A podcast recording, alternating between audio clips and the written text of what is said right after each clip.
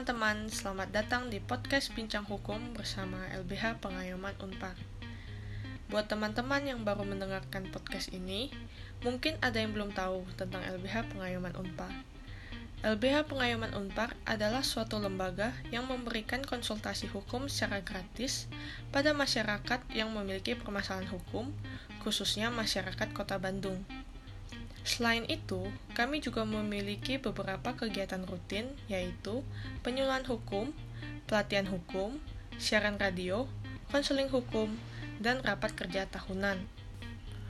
Berhubung saat ini kami tidak dapat menerima konsultasi hukum secara tatap muka, bagi teman-teman pendengar yang memiliki permasalahan hukum dan hendak melakukan konsultasi hukum, dapat menghubungi kami melalui email lbh.pengayoman@unpar.ac.id atau melalui media sosial kami untuk Instagram di @lbhpengayoman, Twitter @lbh_pengayoman, dan Facebook di LBH Pengayoman.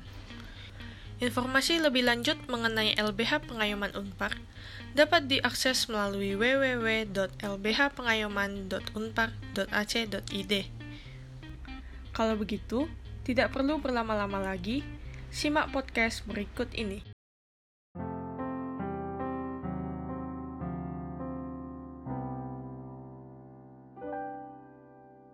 Halo para pendengar, balik lagi nih di podcast Bincang Hukum bersama kami Lembaga Bantuan Hukum Unpar.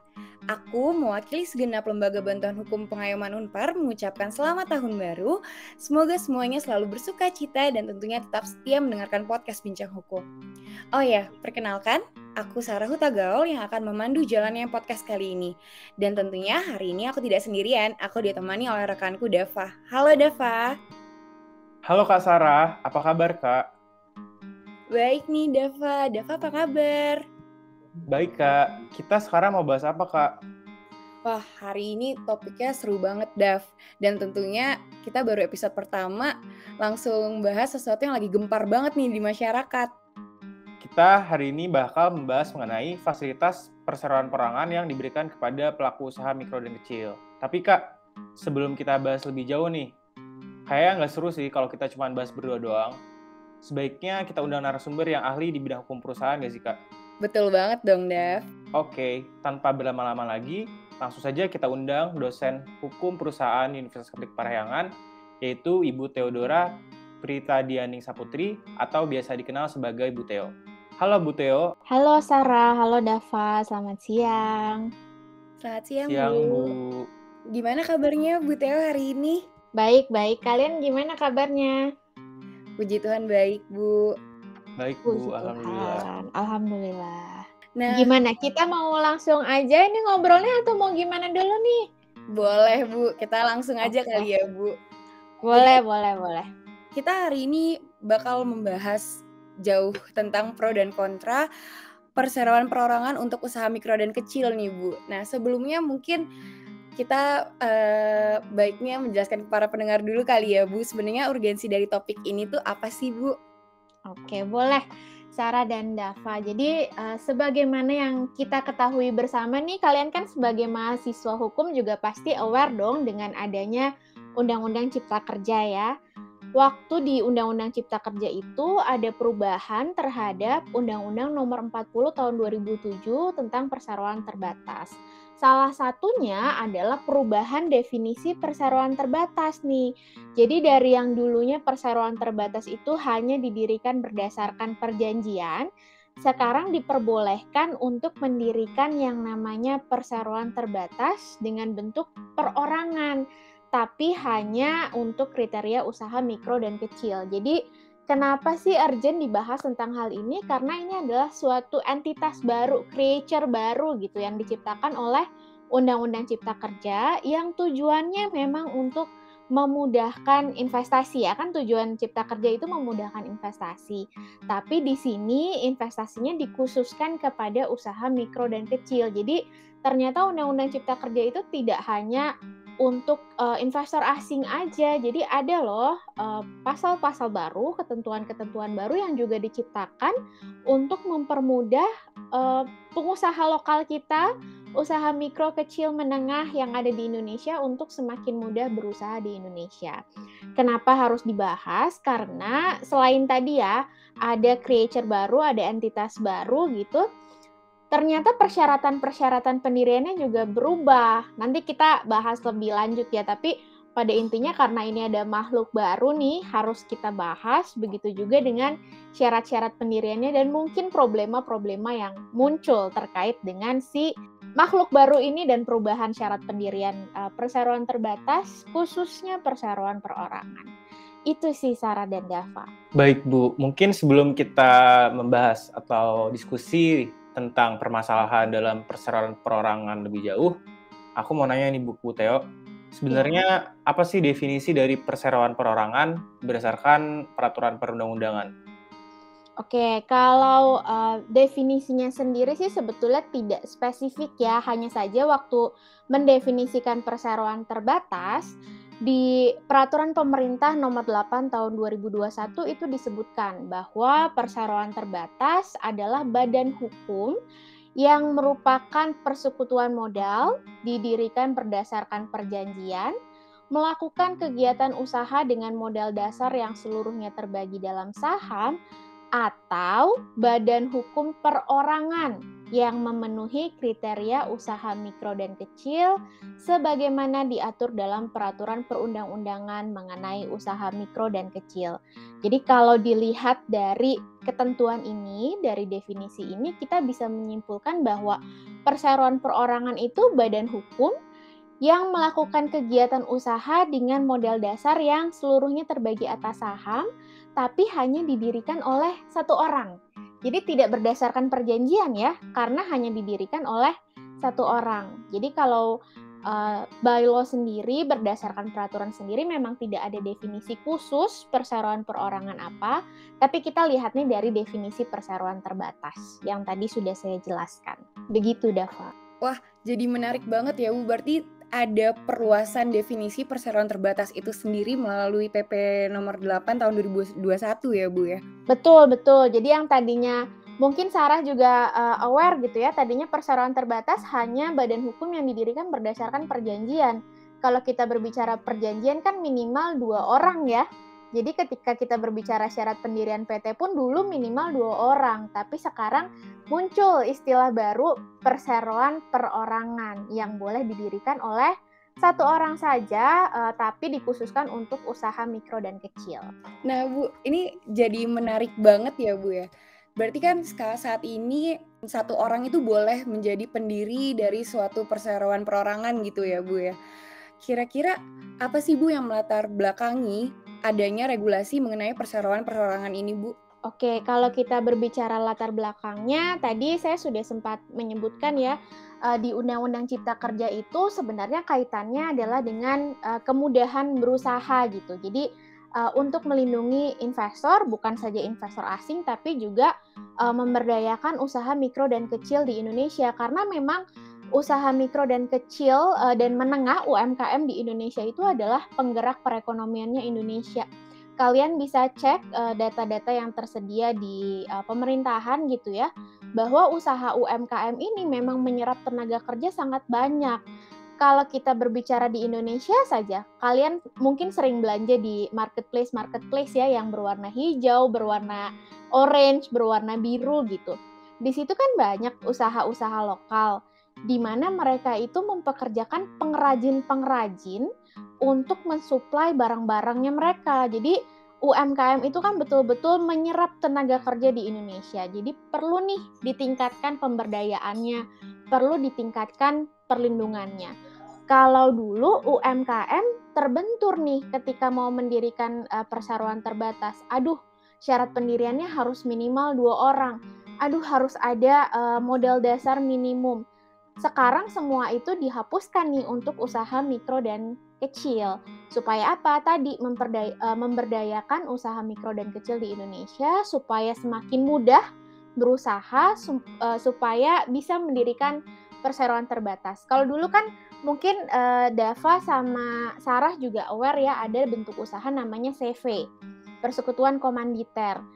Kalau kalian uh, cek, banyak nih usaha-usaha mikro dan kecil yang mendirikannya CV karena mereka tidak mampu memenuhi persyaratan pendirian perseroan terbatas. Padahal perseroan terbatas sebagai badan hukum itu keuntungannya uh, lebih banyak, sedikit lebih banyak daripada CV. Uh, seperti mungkin Dava dan Sarah sudah tahu ya, yang paling menguntungkan adalah adanya tanggung jawab yang terpisah dan ada kekayaan yang terpisah ya kalau bentuknya perseroan terbatas, kalau bentuknya badan hukum. Jadi kalau punya tanggung jawab terbatas, tanggung jawabnya pemegang saham itu hanya sebesar modal yang disetorkan ke dalam perseroan terbatasnya. Nah, kemudian kalau kita kaitkan dengan uh, ketentuan mengenai jaminan umum di Kitab Undang-Undang Hukum Perdata, itu kan ada uh, ketentuan bahwa semua barang bergerak dan tidak bergerak debitur menjadi jaminan ketika uh, si debiturnya tidak bisa memenuhi perikatannya, maka si barang-barang ini akan dijual untuk melunasi utangnya kepada kreditur. Nah, kalian bayangkan kalau si pengusaha UMK ini, usaha mikro kecil ini tidak bisa mendirikan PT. Berarti kan ketika mereka harus meminjam uang ke bank, yang menjadi jaminan adalah seluruh harta bendanya pribadinya si pemilik UMK. Tapi sekarang dengan boleh mendirikan badan hukum yang tadi bentuknya perseroan terbatas, perseroan perorangan itu, jadi ada tanggung jawab terbatas nih. Ada uh, pemisahan kekayaan bahwa kalau meminjam ke bank bisa hanya menjaminkan kekayaannya si perseroan perorangan saja, tidak perlu sampai ke harta kekayaannya si pendiri si pemegang saham. Jadi itu rasanya kenapa sih dibuat uh, regulasi baru untuk perseroan perorangan untuk tadi memudahkan dan memberikan proteksi yang lebih bagi pengusaha-pengusaha mikro dan kecil di Indonesia. Gitu Sarah dan Dav. Baik Bu, jadi bisa dibilang ya Bu, untuk semenjak lahirnya Undang-Undang Cipta Kerja ini, korporasi bisa didirikan uh, lebih mudah ya Bu karena kalau di UPT kan ada ketentuan mengenai modal dan perjanjian sedangkan dengan adanya Undang-Undang Cipta Kerja ini perusahaan perorangan pun bisa mendirikan sesuai modal yang mereka inginkan ya Bu. Jadi mereka punya status badan hukum dan membuatnya pun tidak sesulit yang kita kenal caranya di Undang-Undang Perseroan Terbatas. Betul, Dava. Uh, tapi mundur sedikit nih karena tadi Dava menyebutkan istilah korporasi kalau kita berbicara istilah korporasi itu sebenarnya pengertiannya beda lagi nih karena di Undang-Undang Perseroan Terbatas itu tidak mengenal istilah korporasi. Korporasi itu seingat saya adanya di Undang-Undang Tipikor tindak pidana korupsi ya kalau saya nggak salah ya. Dan korporasi di sana itu masuk juga badan usaha yang tidak berbadan hukum. Jadi kalau kita berbicara istilah, sebaiknya kita batasi bahwa ini adalah perseroan terbatas, tapi yang bentuknya perseroan perorangan. Nah, kalau berbicara syaratnya betul. Jadi ada pergeseran eh, yang tadinya perjanjian sekarang bisa satu orang, yang tadinya modal dasar minimum 50 juta sekarang juga eh, tidak ada minimumnya sesuai dengan keputusan si pendirinya aja. Gitu, Dava. Baik, Bu. Nah, kita kan sudah bahas sedikit ya mengenai perseroan perseroan perorangan yang muncul setelah ada ya Undang-Undang Cipta Kerja. Tapi sebenarnya ada nggak sih perbedaan cara pendiriannya dengan perseroan persekutuan modal yang dikenal dalam Undang-Undang Perseroan Terbatas. Dan kalau ada itu bagaimana ya Bu perbedaannya? Oke, kalau ditanya ada perbedaannya atau tidak, tentu ada. E, mendirikan perseroan perorangan itu jauh lebih sederhana daripada mendirikan perseroan terbatas yang bentuknya persekutuan modal. Karena kalau bentuknya persekutuan modal, para pendiri kan itu lebih dari satu ya pendirinya Para pendiri harus datang ke notaris, membuat akta pendirian, kemudian nanti didaftarkan ke Kemenkumham. Kalau perseroan perorangan tidak perlu membuat akta pendirian, tidak perlu datang ke notaris. Jadi cukup dilakukan dengan mengisi yang namanya pernyataan pendirian di sistem administrasi badan hukum yang dikelola oleh Kemenkumham. Jadi isi uh, melalui sistem online. Ada data-data yang harus uh, dipenuhi di situ, tinggal dipenuhi saja oleh si pendirinya. Kemudian kalau kita uh, berbicara siapa yang boleh mendirikan gitu ya, ini juga syaratnya mudah sekali. Di dalam peraturan pemerintah nomor 8 tahun 2021 itu disebutkan yang boleh mendirikan perseroan perorangan itu warga negara Indonesia berusia paling rendah 17 tahun dan cakap hukum.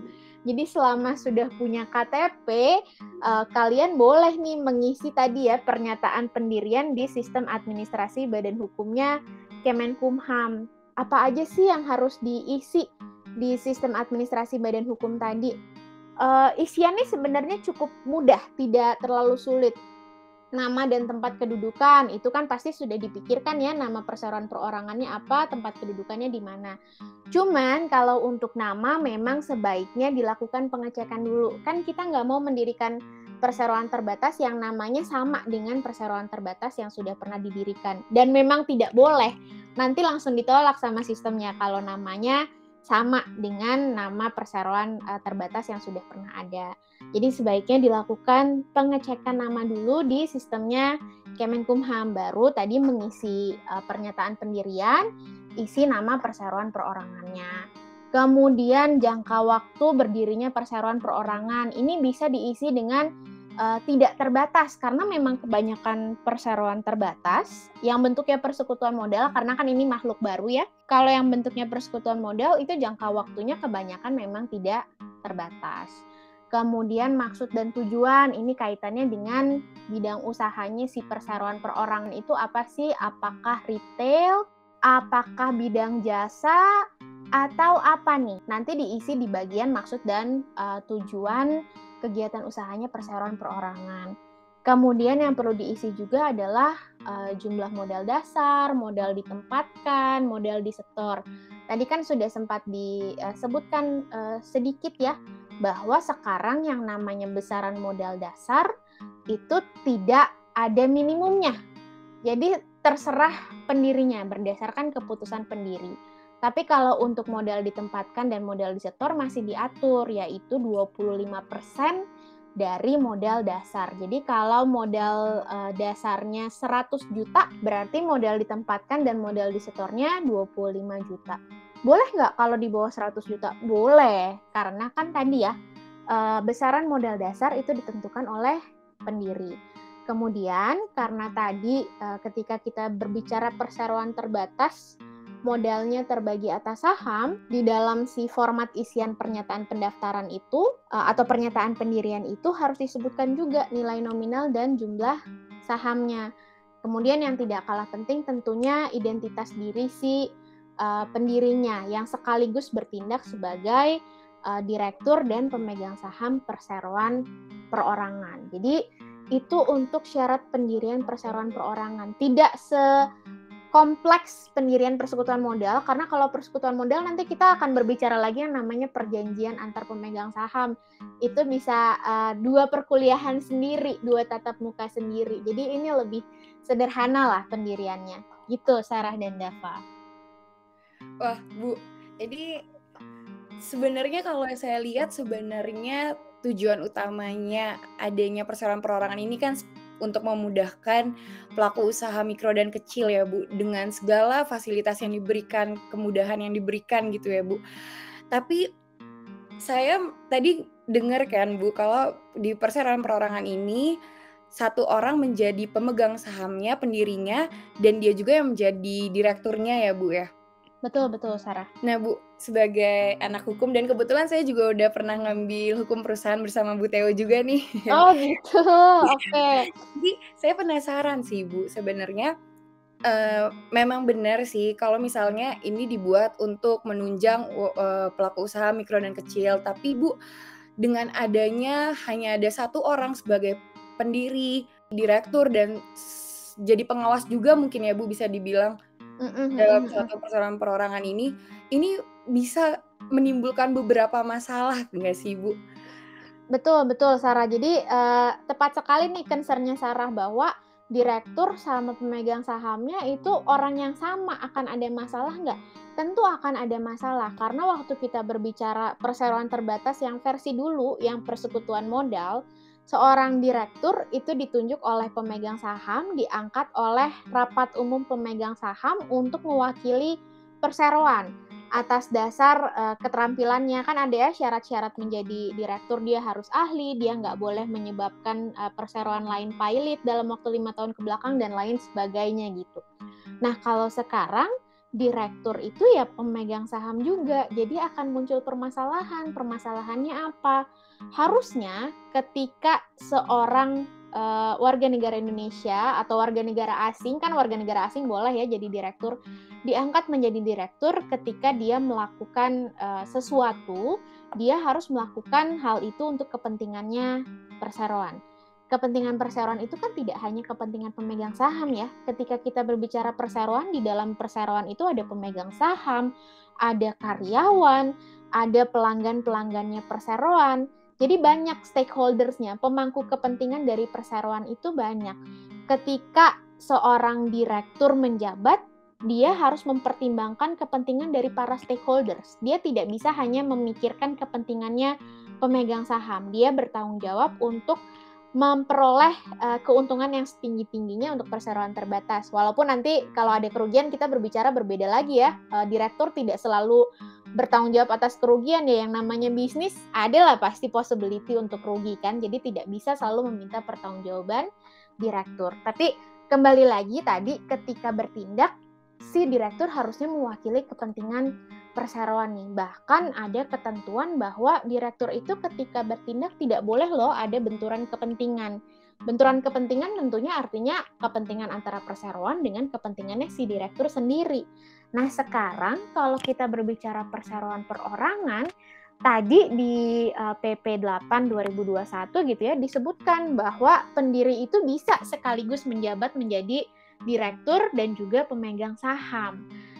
Berarti Sarah dan Dava bisa membayangkan ya, ini satu orang sebagai pemegang saham dan sebagai direktur. Itu saja kemungkinan benturan kepentingannya sudah sangat besar. Ketika dia mewakili si perseroan perorangannya, dia akan cenderung memikirkan kepentingannya pemegang saham, berarti kan bukan kepentingannya perseroan perorangan. Jadi kesempatan untuk tadi ya bertindak uh, dengan adanya benturan kepentingan menjadi sangat besar. Walaupun memang kan di dalam Undang-Undang Perseroan Terbatas sudah ada ya eh, tindakan-tindakan uh, apa yang harus dilakukan ketika seorang direktur itu melakukan tindakan hukum dengan ada benturan kepentingan, ada konsekuensinya gitu. Tapi kan itu berbicara uh, after effect-nya gitu. Setelah sudah dilakukan ada benturan kepentingan, bisa apa nih? Salah satunya direkturnya tentunya bisa diberhentikan.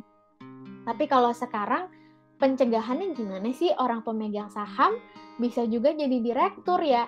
Itu kan sudah pasti ada benturan kepentingan ketika dia melakukan tindakan, pasti dia cenderung memutuskan sesuatu yang menguntungkan pemegang saham gitu dibandingkan tadi ya stakeholders yang lain, karyawan atau uh, pelanggan atau krediturnya si perseroan perorangan. Gitu, Sarah.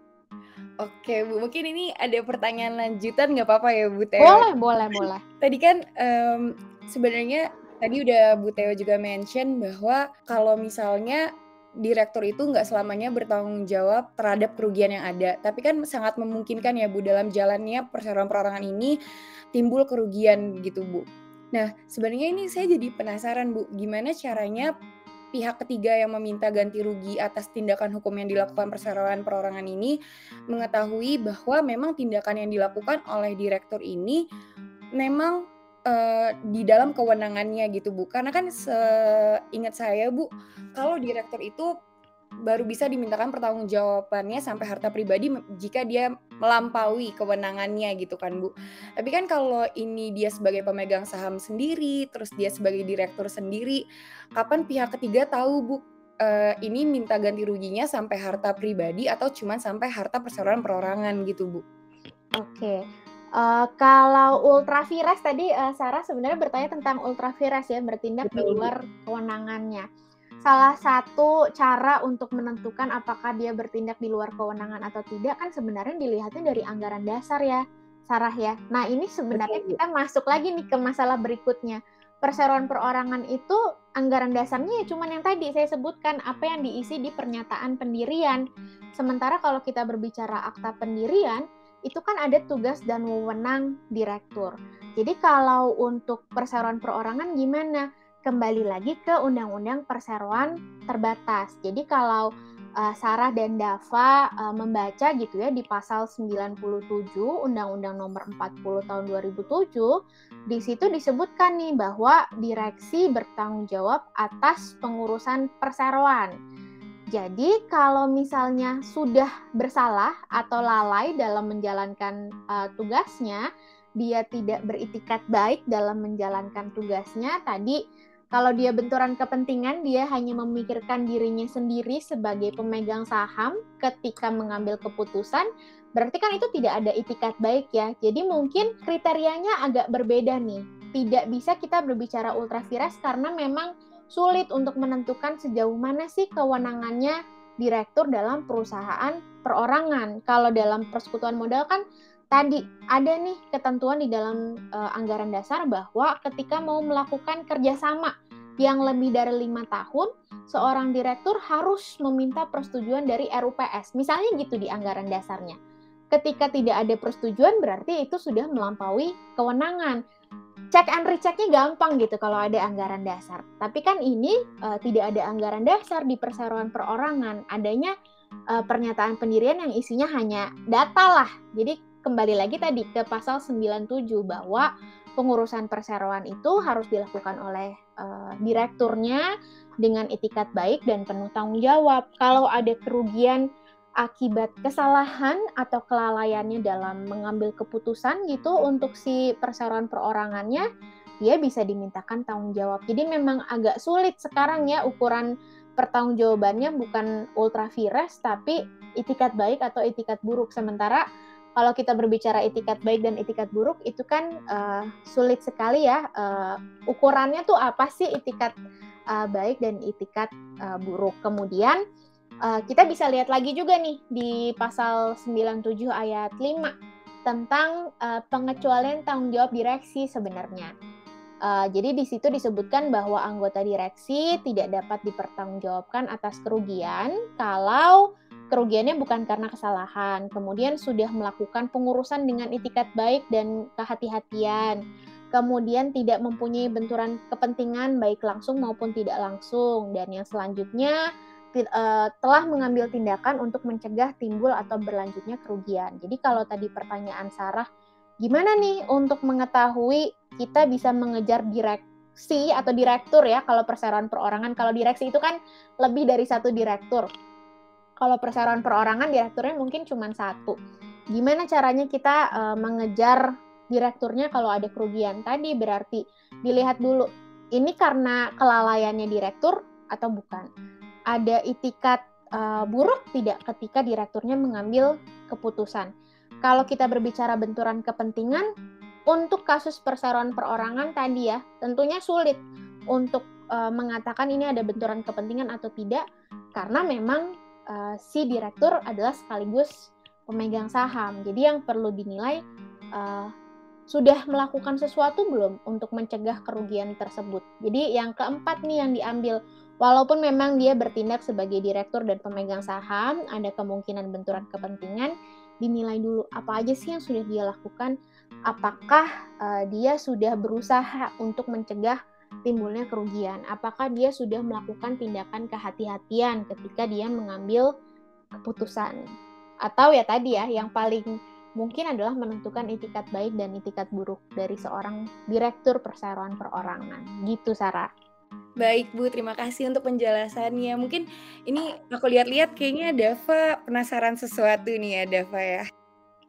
Iya, betul banget. Uh, jadi aku juga mau nanya sih Bu, sebenarnya mungkin gak sih Bu dari hal-hal tersebut dari apa ya Bu keuntungan-keuntungan dari pembuatan perseroan perorangan seperti modalnya pendiriannya mudah dan juga uh, seperti yang kita tahu ya uh, di perseroan perorangan kan uh, banyak insentif-insentif seperti yang kita tahu ya Bu. Nah, mungkin gak sih Bu misalnya ada seseorang yang bisa aja men, uh, mendirikan perseroan persekutuan modal dengan uh, segala mod, segala kapital yang dimiliki, tapi dia ini memanfaatkan uh, dia memilih untuk mendirikan perseroan perorangan. Uh, apakah hal tersebut uh, seperti penyelundupan hukum atau tidak atau atau hal tersebut sebenarnya uh, fine fine aja gitu bu? Oke, uh, jadi dengan tadi ya kalau yang ditanyakan Dava terkait dengan besaran modal dasar nih, sekarang nih nggak ada uh, minimum besaran modal. Jadi uh, pendiri dalam kasus perseroan perorangan gitu ya, dia bebas berdasarkan keputusannya menentukan berapa nih modal yang akan dia uh, setorkan, berapa nih modal dasarnya perseroan terbatas. Sementara di sisi lain tadi ketika kita berbicara keuntungan perseroan terbatas, ada tanggung jawab yang terbatas, ada kekayaan yang terpisah bahwa tanggung jawabnya pendiri itu hanya sebatas modal yang dia masukkan di dalam uh, perseroan terbatasnya. Nah ini betul nih apa yang tadi uh, Deva sebutkan. Mungkin kalau penyelundupan hukum sih bukan, tapi ini celah hukum yang bisa dimanfaatkan oleh uh, orang yang tadi itikatnya sudah tidak baik karena tidak ada minimum modal dasar, kan bisa nih ya e, membuat perseroan terbatas dengan besaran modalnya mungkin modal dasarnya hanya 10 juta. Berarti modal disetor dan modal ditempatkannya hanya dua setengah juta saja karena hanya 25% kan. Jadi ketika kita berbicara perseroan terbatasnya sendiri, perseroan perorangannya, dia cuma punya modal dua setengah juta nih di dalam rekeningnya dia tapi kemudian dia mau melakukan usaha yang sebetulnya biayanya lebih besar dari dua setengah juta. Berarti kan dia butuh pinjaman ke bank kan, uh, dia butuh menjaminkan sesuatu ke bank. Nah di sini muncul masalah. Apakah dengan dia meminjam, uh, let's say 15 juta gitu, sementara dia cuma punya modal dua setengah juta di rekeningnya, uh, tentunya ini akan dimanfaatkan oleh si pendiri bisa dimanfaatkan oleh si pendiri tanggung jawab saya hanya dua setengah juta nih saya hanya memasukkan modal sebesar dua setengah juta atau maksimum tadi modal dasarnya 10 juta jadi tanggung jawab saya hanya 10 juta sementara pinjaman ke banknya 15 juta jadi kalau ditanya apakah bisa dimanfaatkan celah hukum ini bisa sekali gitu oleh orang-orang yang uh, beritikat uh, buruk. Makanya memang perlu hati-hati ya ketika uh, kita mungkin nanti akan membantu pendirian perseroan perorangan. Tentunya kita harus mengingatkan uh, nanti ketika mau melakukan uh, pinjaman, pinjamannya lebih besar dari modalnya, tentunya harus diperhatikan bahwa ya perseroan terbatas itu tanggung jawabnya hanya sebesar modal, tapi jangan lupa ada pembatasan dari si prinsip tanggung jawab terbatas itu. Ada yang namanya piercing the corporate veil. Mungkin Sarah kalau ikut kelas saya di hukum perusahaan pernah dengar nih yang namanya piercing the corporate veil. Jadi betul bahwa tanggung jawab pemegang saham itu uh, terbatas, tapi pembatasan tersebut tidak akan berlaku lagi kalau di antaranya ya si pemegang saham uh, secara beritikat buruk memanfaatkan perseroan untuk kepentingan pribadi. Tadi ya, uh, contohnya dia mau minjem uang ke bank 15 juta, tapi dia mau membatasi tanggung jawabnya nih. Jadi dia mendirikan perseroan perorangan yang modal dasarnya hanya 10 juta, modal disetor dan ditempatkannya hanya dua setengah juta. Berarti kan itu sebetulnya ada indikasi bahwa si perseroan perorangannya digunakan uh, secara etikat buruk untuk kepentingan pribadinya. Kemudian tanggung jawab terbatas tadi juga bisa hilang kalau si pemegang sahamnya, si pendirinya terlibat dalam perbuatan melawan hukum yang dilakukan oleh perseroan, melakukan penggelapan uang, pencucian uang atau lain sebagainya. Kemudian uh, yang ketiga tadi uh, bagaimana agar tanggung jawabnya menjadi tidak terbatas itu ketika pemegang saham uh, memanfaatkan kekayaan perseroan sehingga kekayaan perseroannya tidak mencukupi untuk melunasi utang perseroan. Itu juga jadi bisa dikejar sampai harta pribadinya si pemegang saham. Jadi walaupun betul bisa dimanfaatkan keadaannya uh, benefit dari tanggung jawab terbatas, ternyata undang-undang perseroan terbatas juga sudah ada nih uh, pengecualian-pengecualiannya di mana pemegang saham itu tanggung jawabnya menjadi tidak terbatas. Kalau tadi hal-hal yang saya sebutkan itikat buruk, menggunakan kekayaan perseroan untuk uh, kepentingan pribadinya dia, kemudian melakukan uh, perbuatan melawan hukum melalui si perseroan perorangannya. Itu Dava. Baik Bu, jadi mungkin bisa dibilang ya Bu dalam pelaksanaan perseroan perorangan ini ada risiko moralnya gitu ya Bu? Betul betul. Uh, sebetulnya selain tadi ya terkait uh, besaran modal, ada risiko dimanfaatkan untuk kepentingan pribadi tadi ya, risiko moralnya ya. Ah saya pokoknya mau masukin modal sekecil mungkin tapi mau dapat pinjaman sebesar-besarnya gitu.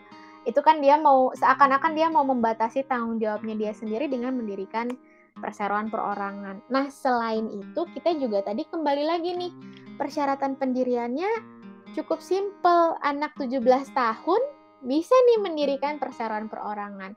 Kalau kita berbicara anak usia 17 tahun gitu ya, kalian waktu 17 tahun emangnya kalian udah baca gitu undang-undang perseroan terbatas kan belum juga kemudian uh, memangnya kalian sudah uh, tahu gitu basic-basic uh, hukum ya. Kalau kalau berbisnis saya yakin sih uh, anak-anak muda sekarang tuh jago banget bisnisnya gitu. Tapi ketika kita berbicara konsekuensi hukum, pengetahuan hukum, mungkin anak 17 tahun belum belum betul-betul mengetahui konsekuensi hukum dari mendirikan tadi ya perseroan perorangan. Jadi uh, persyaratan 17 tahun itu juga terlalu disederhanakan oleh pembuat undang-undang gitu. Ada ada uh, kesempatan bagi orang-orang yang memang etikatnya tidak baik memanfaatkan persyaratan ini. Misalnya nih, sebetulnya yang mau berusaha orang tuanya, tapi yang disuruh mendirikan anaknya aja lah, kan anaknya udah 17 tahun.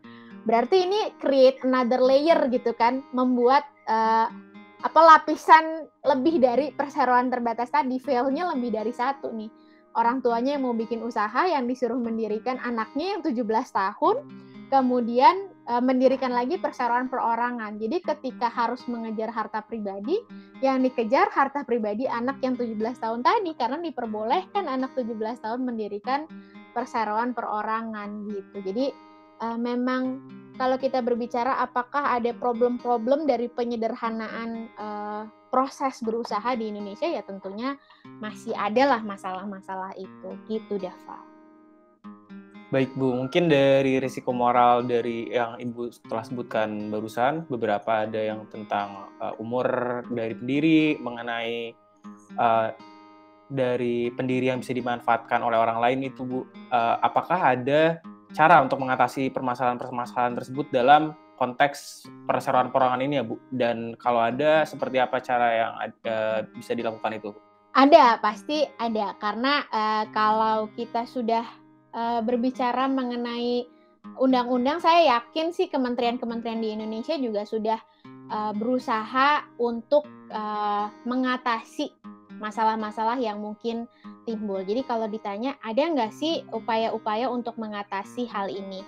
Upayanya sebetulnya yang paling mudah adalah uh, sosialisasi ya dari pihak Kemenkumham, dari uh, pihak uh, notaris sebetulnya karena biar bagaimanapun uh, walaupun bisa sendiri nih ya mendirikan perseroan perorangan, uh, saya yakin pasti tetap butuh konsultasi dari dinas uh, pelayanan terpadu satu pintu kemudian dari uh, notaris juga karena tadi waktu saya bilang pengecekan nama pengecekan nama perseroan terbatas supaya tidak double gitu ya itu bisa nggak dilakukan sendiri bisa tapi akan lebih mudah kalau meminta bantuan dari notaris jadi di sini uh, notaris kalian sebagai staf LBH itu memegang peranan penting untuk mengatasi risiko-risiko moral atau moral hazard yang tadi mungkin timbul kemudian uh, kalau kita berbicara lebih jauh ya dari syarat pendirian, tentunya setelah berdiri uh, si perseroan perorangan ini kan butuh izin. Izinnya ngurusnya di mana? Di sistem OSS betul, tapi tentunya untuk mengisi sistem OSS pasti butuh bantuan dari salah satunya Dinas Penanaman Modal dan uh, Pelayanan Terpadu Satu Pintu. Nah, dari sinilah uh, kita mulai mengedukasi masyarakat yang mau mendirikan perseroan perorangan supaya tidak menyalahgunakan perseroan tersebut. Kalau memang uh, kalau menurut saya ya yang perlu diberitahukan adalah kalau memang belum siap untuk mendirikan perseroan perorangan tadi ya mengelola perseroan perorangan secara terpisah direkturnya sekaligus pemegang sahamnya itu betul-betul mengelola perseroan dengan memperhatikan kepentingan perseroan, bukan hanya pemegang saham, ya sebaiknya uh, tidak perlu mendirikan perseroan perorangan dahulu. Bisa melakukan uh, usaha karena kan ini usaha mikro dan kecil yang tadinya bisa pakai CV, yang tadinya bisa perorangan tanpa mendirikan badan hukum, ya lakukan saja uh, dengan pendirian CV atau secara perorangan. Tapi kalau memang betul butuh nih uh, pendirian badan hukum, ada pemisahan kekayaan, ada uh, pemisahan tanggung jawab, baru diarahkan untuk mendirikan uh, perseroan perorangan. Jadi jangan langsung di, uh, diberikan advice-nya, nasihat hukumnya, oh langsung aja nih uh, buat perseroan perorangan. Harus ditanya dulu, tujuannya apa sih mendirikan perseroan perorangan? Untuk tadi menilai, ini pendirian perseroan perorangannya beritikat baik atau beritikat buruk nih. Kalau memang tujuan perseroan perorangannya misalnya nih untuk mempermudah proses perizinan eh, pengurusan perizinan eh, tenaga kerjanya. Itu sih tidak apa-apa berarti kan dia sudah memikirkan tenaga kerjanya ya. Untuk uh, mempermudah uh, proses misalnya pembiayaan. Dengan catatan proses pembiayaan bukan untuk tadi ya uh, menghindari tanggung jawab kepada bank tapi betul-betul memper mempermudah proses negosiasi, kemudian untuk meningkatkan uh, branding, reputasi dari usahanya sendiri tentunya tidak apa-apa untuk di, diarahkan ke perseroan perorangan. Tapi kalau tujuannya semata-mata supaya tanggung jawabnya terbatas deh. Jadi hartanya hanya harta perseroan aja yang menjadi jaminan. Itu harus muncul tanda tanya nih apakah memang urgent untuk mendirikan perseroan perorangan. Jadi kalau untuk mengatasi sih memang uh, mudahnya adalah melalui tadi ya orang orang-orang yang bisa membantu para pengusaha mikro dan kecil ini dalam proses pendirian. Karena memang e, bisa dipastikan karena ini makhluk baru, entitas baru, ketika mau mendirikan pasti akan banyak pertanyaan. Jadi walaupun bisa mendirikan sendiri, akan ada eh, masa-masa bagi si pengusaha mikro dan kecil ini untuk berkonsultasi, baik tadi dengan notaris, dengan dinas penanaman modal, atau dengan uh, kalian sebagai staf uh, LBH. Gitu, Dava dan Sarah. Wah, Bu, jujur saya seneng banget nih Bu ya, uh, bisa dapat banyak insight bahwa ternyata perseroan perorangan ini, biarpun tujuan awalnya adalah membantu pelaku usaha mikro dan kecil, tapi ternyata ada beberapa persoalan yang kemudian timbul atas hadirnya perseroan perorangan ini ya Bu. Nah tapi uh, di sisi lain pun kita juga tadi sudah mulai membahas selain persoalannya kita juga sudah membahas cara mengatasi moral hazard itu sendiri dari perseroan perorangan. Nah mungkin Bu Teo uh, karena kita sudah berbincang-bincang dengan asik dengan cukup lama nih ya Bu, kira-kira ada closing statement nggak ya Bu untuk podcast kita kali ini? Uh, Oke, okay. kalau uh, closing statement sih tadi saya setuju dengan apa yang disebutkan oleh Sarah ya bahwa kehadiran perseroan perorangan ini sangat membantu pengusaha mikro dan kecil karena memang pendirian badan hukum memiliki banyak manfaat ya. Salah satunya tadi tanggung jawabnya terbatas, kekayaannya terpisah. Tapi yang perlu diingatkan adalah bahwa Jangan sampai kehadiran perseroan perorangan ini dimanfaatkan oleh orang-orang yang memang hanya ingin membatasi tanggung jawabnya melalui pendirian badan hukum. Jadi harus didirikannya untuk tujuan yang lebih besar, seperti misalnya bahwa pengaturannya akan lebih terorganisir kalau ada perseroan perorangan, bahwa akan lebih jelas organisasi dari si pengusaha mikro dan kecil ini akan lebih jelas bahwa kegiatan usahanya adalah sebagaimana yang ternyata di pernyataan uh, pendirian di dalam sistem administrasi badan hukum. Jadi itu yang perlu ditandai bahwa betul kemudahan-kemudahan ini jangan sampai dimanfaatkan untuk kepentingan pribadi, tapi untuk kepentingan yang lebih besar. Untuk uh, tentunya uh, tadi ya karena hmm. UMK itu adalah menyerap hmm. tenaga kerja, penyerap tenaga kerja yang uh, besar di Indonesia, tentunya ini juga harus dimanfaatkan untuk melindungi tenaga kerjanya dari si pengusaha mikro dan kecil itu. Gitu Sarah. Wah, tidak terasa ya diskusi kita hari ini mengenai perseroan perorangan sudah cukup panjang. Terima kasih kepada Kak Sarah yang menemani aku hari ini dan terima kasih juga kepada Bu Theo yang bersedia menjadi narasumber dalam podcast Bincang Hukum episode ini. Sampai jumpa dan sampai bertemu lagi di podcast Bidang Hukum episode selanjutnya.